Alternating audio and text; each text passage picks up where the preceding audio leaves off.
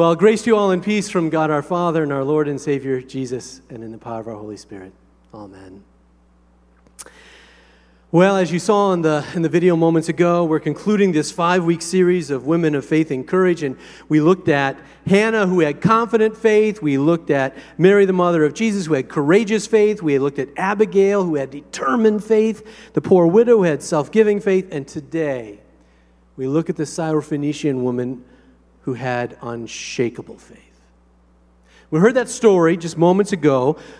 The key to this story is that she is a mother who is acting on behalf of her daughter who has this unclean spirit. In fact, she begs Jesus to cast that demon out. And in response to this, Jesus says, Let the children be fed first, for it's not fair to take the children's food and throw it to the dogs.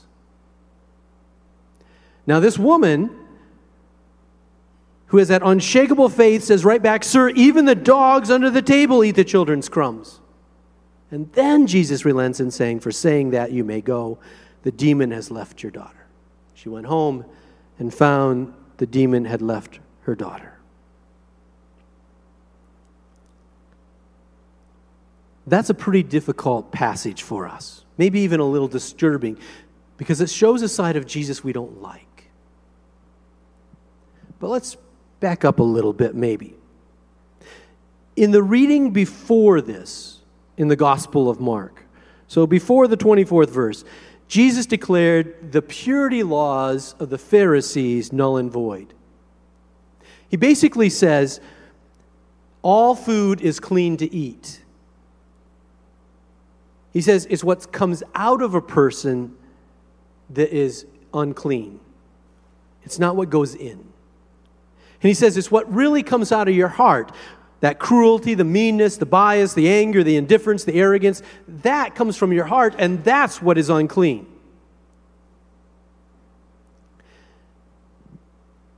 And so this happened down around the Sea of Galilee, and now Jesus is going up north. In a minute, they'll, they'll see a map in a little bit, but he's going up north to a place he'd never been before, up to Tyre and Sidon, and they're coastal cities along the Mediterranean Sea. So he's left the dry ground around the Sea of Galilee to these coastal seaports. And I wonder if maybe Jesus needed a vacation. Just needed time away from all the demands of what people were putting on him. Because it says, I like this, he went into a house. He's there, Jesus is going into the Airbnbs. Boom, goes into the house. Remember, he didn't own a house, so going into a house. He hadn't been there before, so he's going in an Airbnb. And he says, the Gospel of Mark says, and he didn't want anyone to know he was there. He just wanted to fly under the radar. He wanted to find some solitude. But that's not what happens. Because there, even in this remote location where he's never been before, they had heard about Jesus and they want something from him. In this case, it's a woman who is a Gentile, which means she is non Jewish. She's Syrophoenician. Now, that's interesting. What does that mean? Well, it could mean that she was mixed race. She was part Phoenician and part Syrian. Or it could be that they actually called Phoenicians Syrophoenicians in this area because it was in the area of Syria to distinguish Phoenicians who lived in Africa. So, whatever. The scripture says she was Syrophoenician. But I think the most important thing is she's a mother who is desperately concerned about her daughter's well being. Her daughter has this unclean spirit. She's sick and she begs Jesus to make her well. In fact, it says that she bows down at his feet. Tell me, when was the last time ever in your life that you got down on your hands and knees and put your head to the ground and grabbed someone's feet and begged them? Me? Zero. And yet, that's what this woman does. She completely comes to him in humility, beseeching him to do for her daughter, this little girl, what she had heard he has done for so many others. And here's the disturbing thing Jesus says no, he refuses. And right there, most of us in this room probably go, wait a second. Does Jesus ever say no? He did here. In fact, that he insults her, I think, or, or maybe it humiliates her by comparing her to a dog. But she is undeterred, this woman, this mother. You can almost hear her saying, Call me a dog, will you? Fine. Because I love my daughter so much, I'll be a dog. But I'll be a dog that demands the crumbs off the table. And then Jesus relents. You see, Jesus responds to her tenacious, desperate, unshakable faith by commending her and healing her beloved daughter.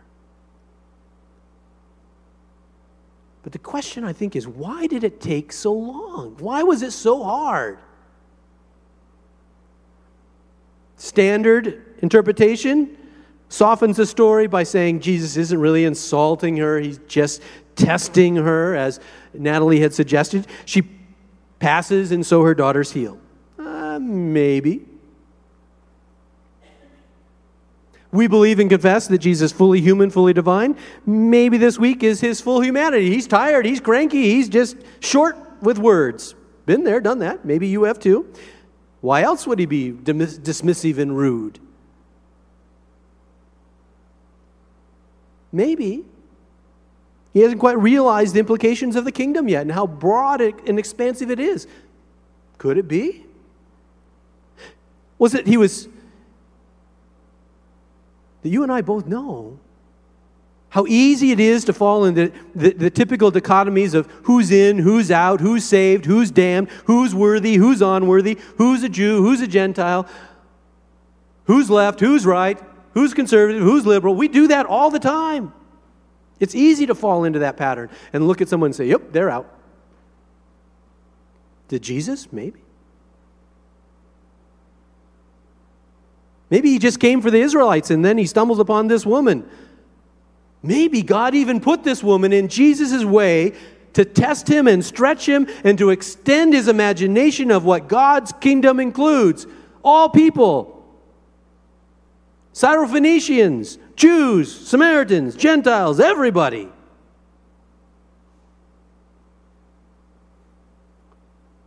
Others say maybe that it wasn't quite the time right. He's not really saying no, he's just saying not yet. That others will be fed in time, but now for this, it's only about the children of Israel. Maybe.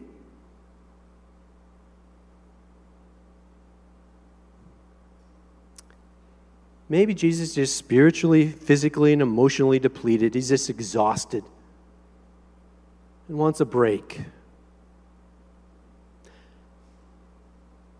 But you know what I read between the lines? That this unnamed woman who comes to Jesus is exhausted too.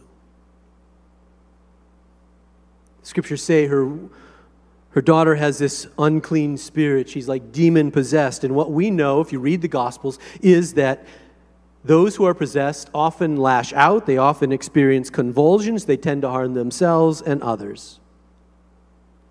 And I imagine this mother is completely exhausted and caring for her daughter.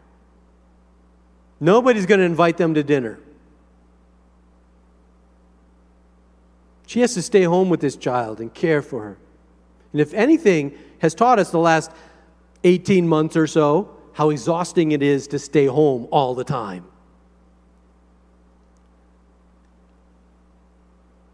This woman needs a break.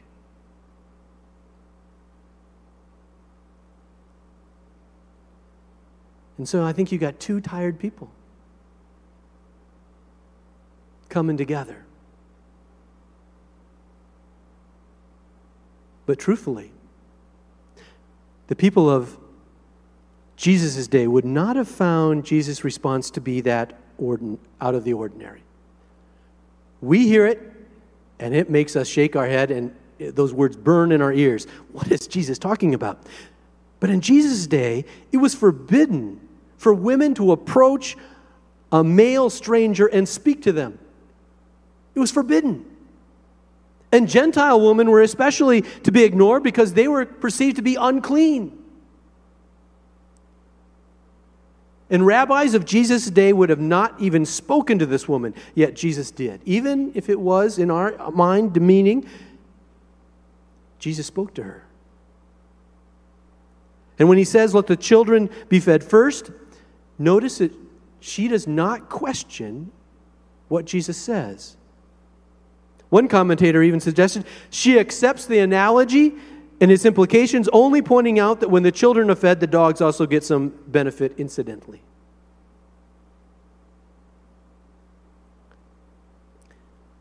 I think the important question might be asked ourselves this day is why would Mark, the gospel writer, put this story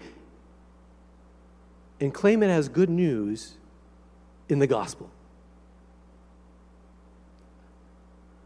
I mean, if someone was writing my story and I did something that wasn't so good, I kind of like just leave it out, you know? The sin of omission. Just, just leave it out. Let's not do that. But they didn't. One scholar, uh, Brian Blount, believes Mark kept the story because the Syrophoenician woman was a transformer, just like Jesus was. She does not break down, rather, she does what Jesus is known for doing with all who question him. This woman accepts Jesus' response, stands up to the meaning of his response, and then she turns it upside down.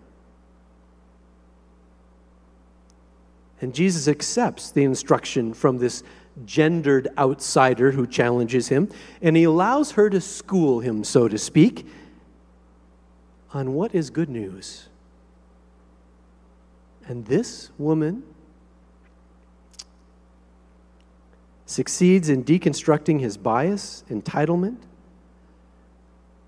and the line that seems to have been put into the sand of who's in and who's out.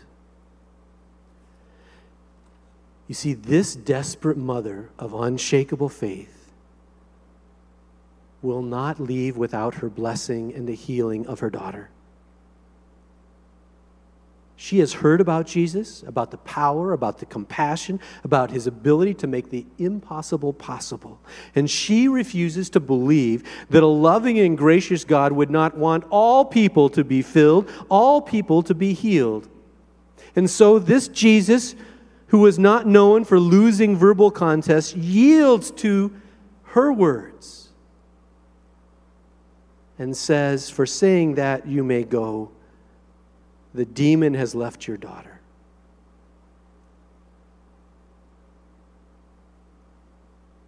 Unshakable faith. It allows Jesus to be humbled and also transformed by this woman. Barbara Brown Taylor, author and pastor, describes the transformation this way. She says, You can almost hear the huge wheel of history turning as Jesus comes to a new understanding of who he is and what he's been called to do. Women of faith and courage. This woman's unshakable faith and persistent teaches Jesus that his mission is much bigger than he had imagined, and she opened his eyes to the fact that God's love and mercy transcends all boundaries. What boundaries have we drawn this week between ourselves and those we consider to be the other? What limits have we placed on what we can do and whom we can help? Where have you been fearful this week of others who are not quite like you? Maybe not taking the time to learn their story. We make unconscious judgments each day about who deserves our help, our kindness, our attention, maybe even God's favor. It's easy for us to grow complacent about how we treat the stranger and those who are different from us.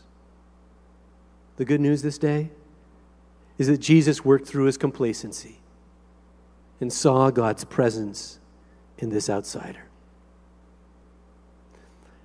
There is no doubt that the gospel writer of Mark sees Jesus' confrontation, this dialogue with the Syrophoenician woman, as a pivotal moment. Because after this, Jesus doesn't all of a sudden grant her this, this healing of her daughter and then go home back to Jerusalem. He goes immediately to the Decapolis, a network of 10 Greek cities, where we just heard, where he healed a deaf man with a speech impediment. And after that, Jesus will feed 4,000 Gentiles and have leftovers. You see, this mother's unshakable faith and persistence benefited not just her daughter, she was instrumental in jumpstarting Jesus' ministry to all people. This gospel, this good news reminds us that whatever we were before, whatever people said we were or believed ourselves to be, we are now children of God. If we identify with the Syrophoenician woman begging from crumbs, we are reminded that Jesus did not leave any of us hungry, sick, or tired. He claims us all as beloved children. Children from every tribe and language and nation. Even crumbs from the table prove to be enough for our healing and salvation. You see, Jesus gives more than enough. And today he will provide once again crumbs from his table, his supper, the Lord's Supper. And it will be a life giving feast for us all. And that, my friends, is good news. And as we journey through life, may we be aware of those Syrophoenician women who exist within and outside our communities. And may we approach Jesus on their behalf. And may we actively seek ways to bring about the well being of those in need. And the rest of this month, we're going to strive to be Christ's hands and feet in this world providing crumbs of healing for all people. Thanks be to God. Amen. Let's pray. Dear God, thank you for this woman of faith and courage, for her love of her daughter and her unshakable faith. May we challenge, may we trust you just as much. We ask this in Jesus' name. Amen.